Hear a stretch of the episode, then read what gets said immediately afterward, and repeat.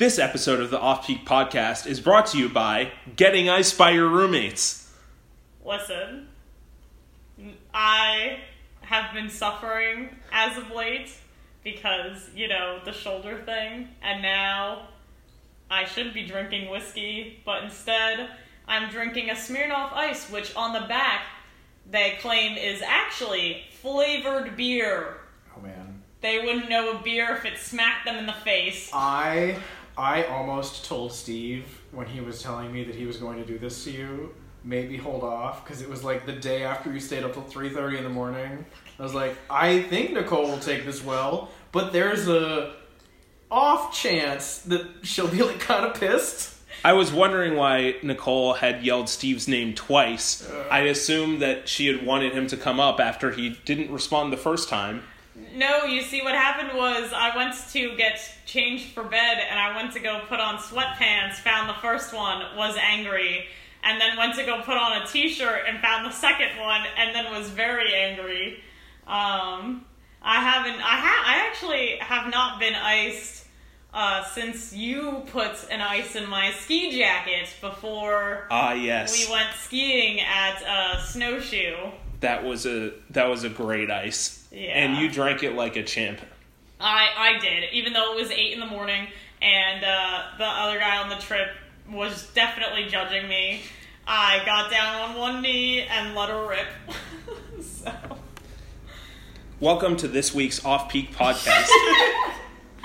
Welcome. I'm joined by my rankers, Nicole who is unfortunately drinking an ice? and George. Who is gladly drinking something else? George is drinking whiskey, which is what everyone should drink. I too am drinking whiskey. I'm Sam. I'm your ranker in chief. I say whiskey in quotation mark. Well, okay, never mind. I don't want to shit Yeah, on let's- We'll, We we'll could explain steam- later. steamroll Once, through it. once, once Yeah. we've had a few more of these drinks. Yeah, exactly. I'm also here with Agenda Steve. What's on the agenda today, Steve? Well, Sam, let me tell you. It's Agenda Steve here with today's hot new agenda. So you don't get lost, let's orient ourselves with this episode's three points navigation, navigation, and more navigation. That's right, we're going to navigate you through the navigation scores in our rating. And here's Sam with navigation. So, as Agenda Steve just said, we're going to be talking about the one category that's extremely important that nobody actually talks about today. What is And that category, That Sam? ease of navigation around the resort. You don't think about it when you're booking a trip, but a lot of the time that you're going to be spending during your ski day is getting around from place to place at the resort. And if you can't do that, that means less skiing for your buck. Mm-hmm. So today we're going to talk about a resort that we just published a review on, Park City, and we're going to discuss its navigation score, which was not very good. Um, and we're going to go into a little bit more detail than we did in the actual review about why it got that score. And honestly, I could have written about three pages about the navigation experience at Park City. Just going to go on the rant right now. Park City is a 7,300 acre resort, which is the biggest resort in the United States. It's basically two resorts that used to be completely separate. So the initial one is Park City, which is basically where the resort got its name from. It's in Park City, super awesome town, best après ski in Utah that I've been to. And then the other side is called Canyons. And Canyons is actually a several mile drive away from Park City itself. But bigger acreage, it's a bit more of like a built up resort village, like think, for example, Mountain Village at Telluride, maybe not that built up. Um, maybe like a, the steamboat base area. Think think something along those lines. It has like this cool residential area that requires a pulse gondola to get to. You know, those are always pretty fancy. But the problem with the new Park City setup, with Park City and Canyons newly combined, and by newly I mean as of 2015, is that they really just phoned it in when connecting the two resorts together. It takes half an hour at least to get from the Park City base to the Canyons base. And the Canyons base is basically where the heart of the Canyons is. And so, like, if you're getting from anywhere on the Park City side to anywhere on the canyons, it's between like 25 and like 50 minutes to get there. And that's if you actually can ski down fast some of the some of the trails that are required to get there. Going from canyons to Park City, that's also about half an hour to 45 minutes. And it's not a direct it's not a direct lift to get between them. You have to take at least four lifts to get between these base areas. And that's if you know where you're going. So like if you don't follow the signs, and I will give Park City this, its signage isn't terrible, but it's still easy to get lost. Like it's not super intuitive to find your way from Park City to like the 9990 area in the canyons or like from canyons if you want to go to Jupiter Bowl and Park City. That one actually takes seven lifts to get to, by the way, which is pretty nuts. But there's only one lift connecting the two sides of the resort, and that's the Quicksilver Gondola. So this gondola, it it's pretty comfortable, it's fast, and while you're on it, you get some of the best views of one of Park City's valleys. So I think it's called Thaynes Canyon. And then the most direct way to get between Park City and canyons. So once you get off, if you're going from Park City to canyons, once you get off the Quicksilver gondola, you're in the Iron Mountain area. And if you want to get from Iron Mountain to the canyons base area, you have to take two slow lifts to get there. And at least to me, when you're on a slow lift and you're going to some really awesome terrain and you're going to get tired on that terrain, that's okay. But if you're taking a slow lift just to get from one place to another, like you're already going to get bored on that lift. It's just how it works. And you have to have like honestly, if you're how it works? if you're by yourself, like Nicole's skied at Mountain Creek before, she knows what a slow lift that just gets you from place to place can be like. I mean, okay, Park City has some great terrain, so I wouldn't say you're not getting anywhere interesting. You're just not going directly to that interesting place. You're just basically getting from one side of the road to another side of the road when you're on the Timberline chair. And then once you get from one side of Timberline to the other side of Timberline, in order to get directly back to the canyon's base area, you have to choose between the over and out lift, which is also slow, or you can take the Tombstone Express. Once you get to the top of that, you can take the slow shortcut lift to get The the canyons. shortcut. canyon's base area. It's a weirdly named lift. Right. It's it's a short Wait, lift. So you but- would say that the experience going from one of the peaks to the other peak at Park City is not as good as, say, the gondola experience at Whistler Blackcomb, which sounds Exactly. like a, a similar example that's analogous in that it's two different Aw. Great, areas. great lead up, George. Because The peak Whistler's to peak is just a fun time. You don't care how long it takes because it's just such an engineering feat. It's just scary to look down. yes. But before we get into that, let me just mention that Whistler's navigation score is a six, which is twice the score that Park City gets for its navigation experience. And even though Whistler's a bigger mountain, there are a substantial number of reasons why it gets a higher score. Namely, the fact that there's a lot of places that you can just go from one area to another super intuitively. Like, it is frustrating how well they do this. Like, if you were a product manager at another mountain, you will just be disappointed with the setup that you have because it's not as conducive to getting that navigation experience and as big of a footprint as Whistler's is. Do mountains have product managers? I'm sure they do. I like, I'm sure that they- some amount of design is going into this because That's there's clearly true. such a difference in how they're set I would up. just hope they have a fancier job title. Like, They're mountain, Mountain mountain manager, manager. mountain, ma- uh, Mountain- logistics the specialist. sign guy, the lift guy. oh, Killington definitely doesn't have a sign guy. Oh yeah. If you're a mountain logistics specialist and you'd like to come on our podcast, please comment below. Set us all straight. But anyway, the other thing, besides it being intuitive to get around, is that getting from your typical Whistler area to your typical Blackcomb area takes about 20 minutes, and the same goes for the other way around. And you don't even have to take the peak to peak midway up in order to get between the two mountains. In fact, they share a base. And so it's like half the time that it takes getting from one side of Park City to another, and you have an additional 900 acres to explore. Mm. Yeah, I I got I have no complaints about Whistler. That was was a great place. Yeah. So I'm sure like that's a good point you guys brought up because I'm sure people will be wondering whether it's just all big mountains that have terrible navigation experiences. And if you've only been to Park City and Big Sky, which we're about to talk about, you'll probably be under that impression. And so, you guys, Nicole and George, do you want to tell me about why Big Sky can be frustrating navigation wise? Um, I mean, they they just don't have. I I think one of the problems is um they don't have a lot of signs, but it's not that they don't have signs. It's that like the signs that they do have, like they don't really tell you where you're going. Like it just says the trail name, which is like not always super helpful when you're like skiing cuz cuz like it's also so big that if I like sit down and have to plan a route of trail names, that's like a lot of names that like I may remember, I may not remember, I might screw it up. And so like then I have to stop, take the map out. It's not like they tell you how to get to base areas. Um I remember every single day navigating back to our our lodging, which was kind of slope side.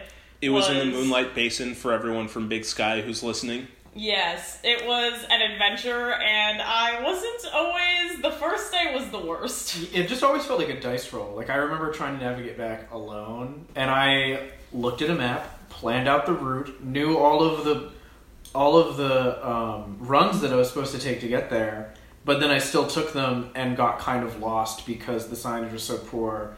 I think I missed it at least once. Like it was just confusing, even having prepped, which I shouldn't have necessarily done because I should have just been able to follow the signs for Moonlight Basin that didn't That really don't exist. exist in the number that I needed them to. Yeah. Yeah, So- I, I like tried. I planned the route as well, and then I had a bit of a worse experience that first day because like we always stay out until like last chair, so like it's pretty high risk because it's like I have one chance now not to fuck this up. So I was like going, and I I same thing as George missed one of my planned trails at one point, so then I was just kind of winging it, and I knew based off of like where I was location wise, I was like, I think that the house is in that direction. And I was like, crack, there's no trail in that direction. Just keep going left. I was like, this other trail probably goes down to the Madison base, I was convinced. And so I did some off roading to get to, towards the direction the Moonlight Basin was in. And uh, this was an experience because, like, when I finally thought that I was on the right track, there was like a giant rope over the Notch Trail that said, Do not ski here. And I kind of stopped and looked at it, and I was like, Oh, fuck, but I, I gotta. Like, now I was like, Well, I just need to go this way. And I was like, Alright. So as I was like skiing, the rope was maybe like six inches off the ground, like tied across two trees. So I just like jumped over it and like skidded down into the parking lot of the uh, what was that super bougie place? Oh, Moonlight Basin. And, Yeah. uh, Well, didn't the lodge have a fancier name? Moonlight Lodge. It was, yeah, it was the Moonlight Lodge. Yeah, I like jumped over this rope and then like skidded into the parking lot, and the guy doing the valet parking was you goes, "You're not supposed to ski that way," and I was like, "Listen, man, I didn't have a lot of other choices." But um, yeah, almost wound up at the Madison base while I was trying to get home, and that would have been bad because none of us had a car. So I yeah. don't know Let's what I would've let's let's mention. So let's get one of the traits out of the way that both Park City and Big Sky in their current form share. That could be the root of some of their problems. They're both resorts that have been combined with other resorts to form a mega resort. So Big Sky used to be three resorts, three separate resorts. It used to be Big Sky, Moonlight Basin, and Spanish Peaks, and now all three of them are combined. And since the combinations, the resort really hasn't changed the signs for any of them, really, at all. I don't think. Like it, it seemed like all of when you're in each section of the mountain, you still have the same like fonts that seem to be from the original. Um, signage and like may- maybe they replace some signs but i would be absolutely shocked if they just used that exact same font for every single situation on the 5,800 acre mountain, but may, maybe they just wanted to do it for whatever reason. But I don't I don't think so. No, Um, the best is uh, there's this trail off of that like eight seater ski lift Ram of Charger. the future, which is um, Big Sky has a, some fantastic lifts. yeah. Um, there's a trail off that called Snakebite, and I was just like laughing my butt off when we went to go take it. Because you can tell it definitely used to be a single black diamond, because there's like the trail name and then a black diamond in like one font. And then there's like, it literally, it's not even a diamond, it's literally just a square rotated 45 degrees that happens to be black and looks totally different from the other diamond. So it's like, at some point, somebody must have done something fucking dumb on that trail and got it upgraded to a double black. Yeah, they just They phoned just- in the sign change there. They just slacked on a black square and were like, "Yep, danger." It's pretty funny. That that trail was actually uh, something Sam went Yes. down when he was doing his panini challenge. Ah, which, yes. Yeah, The you guys will hear about Challenge. that at some point in the next couple months. yeah. Um, keep an eye out for that video. It was truly comical. Yeah.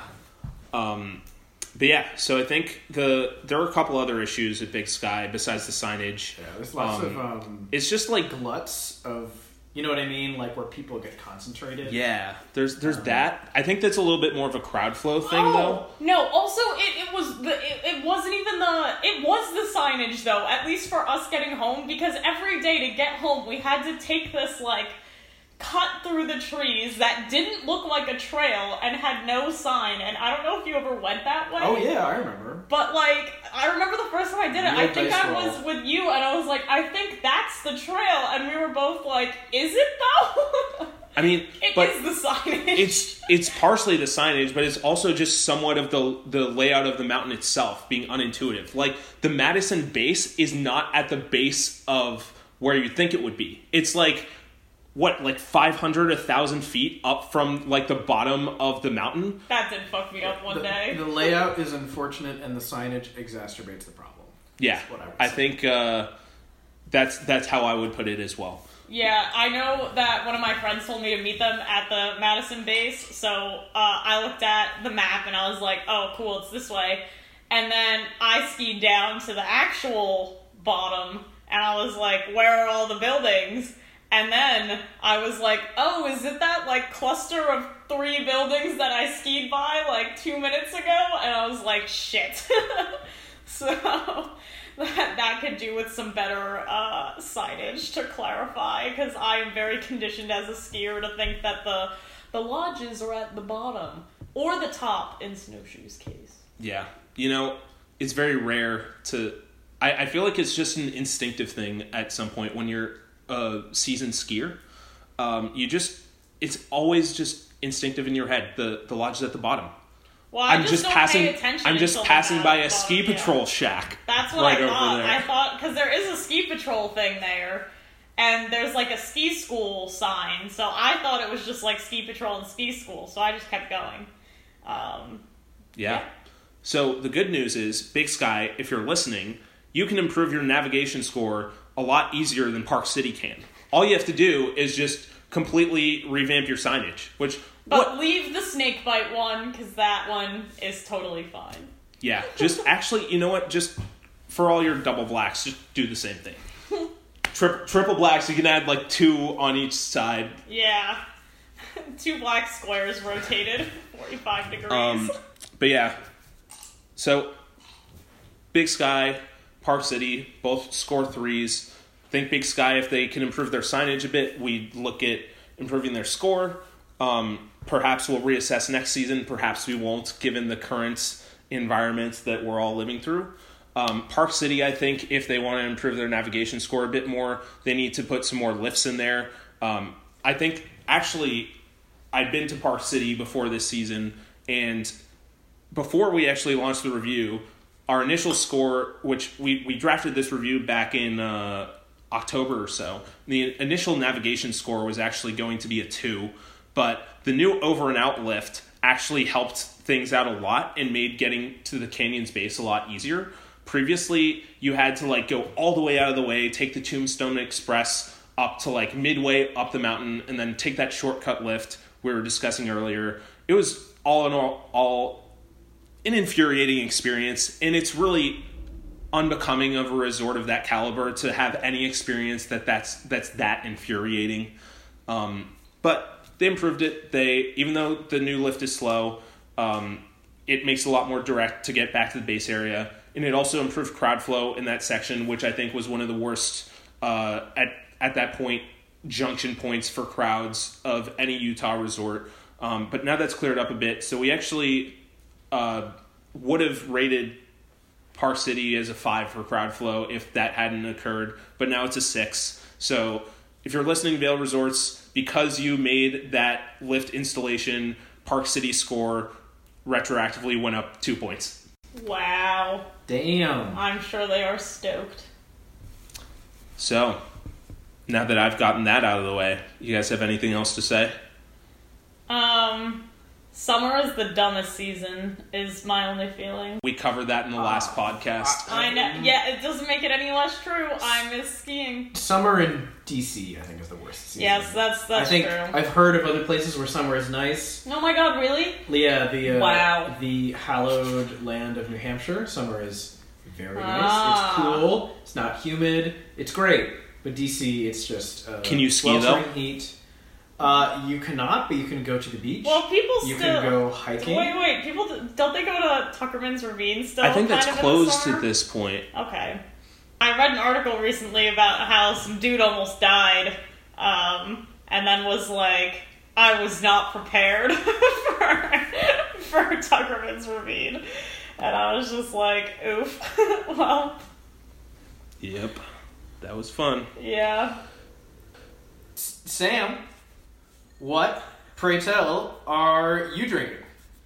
Well, George, it's funny you ask because I'm actually drinking George branded whiskey only available in our household.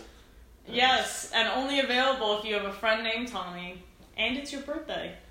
It yes, it was a very sweet gift. Um, that would have been sweeter if it tasted good. I don't know. I, I should.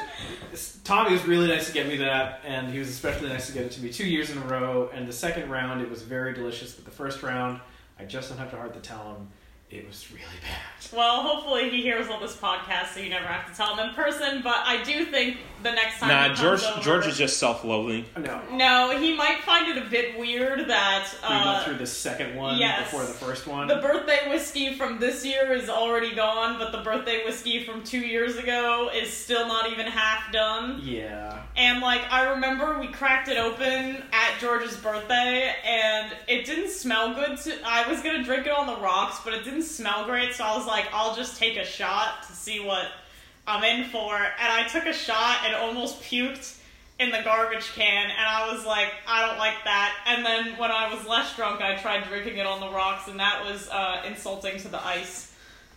I think it's Uh, good. Yeah, Um, it's it's it's. I think that we've actually gotten a lot of value just about making fun of it. Yes. Like the comedic value it has brought was totally worthwhile.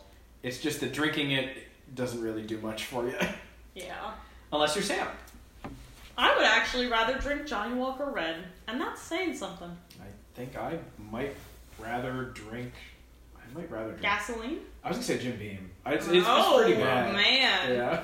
I, I, I- I don't really like where this conversation's going. But anyway, I'll post a picture of the George branded whiskey in this podcast so that you guys can get the full experience of what I'm drinking. You guys have anything else to say? If you want us to drink fun things, let us know, and maybe I'll mix it up and stop drinking whiskey. No promises, though. You're drinking an ice right now. yeah, well, Not I've, by choice. I've been forced, and I ain't no bitch. I always drink my ices. And on that chipper note, Thanks for listening, everyone. See you back on the peak.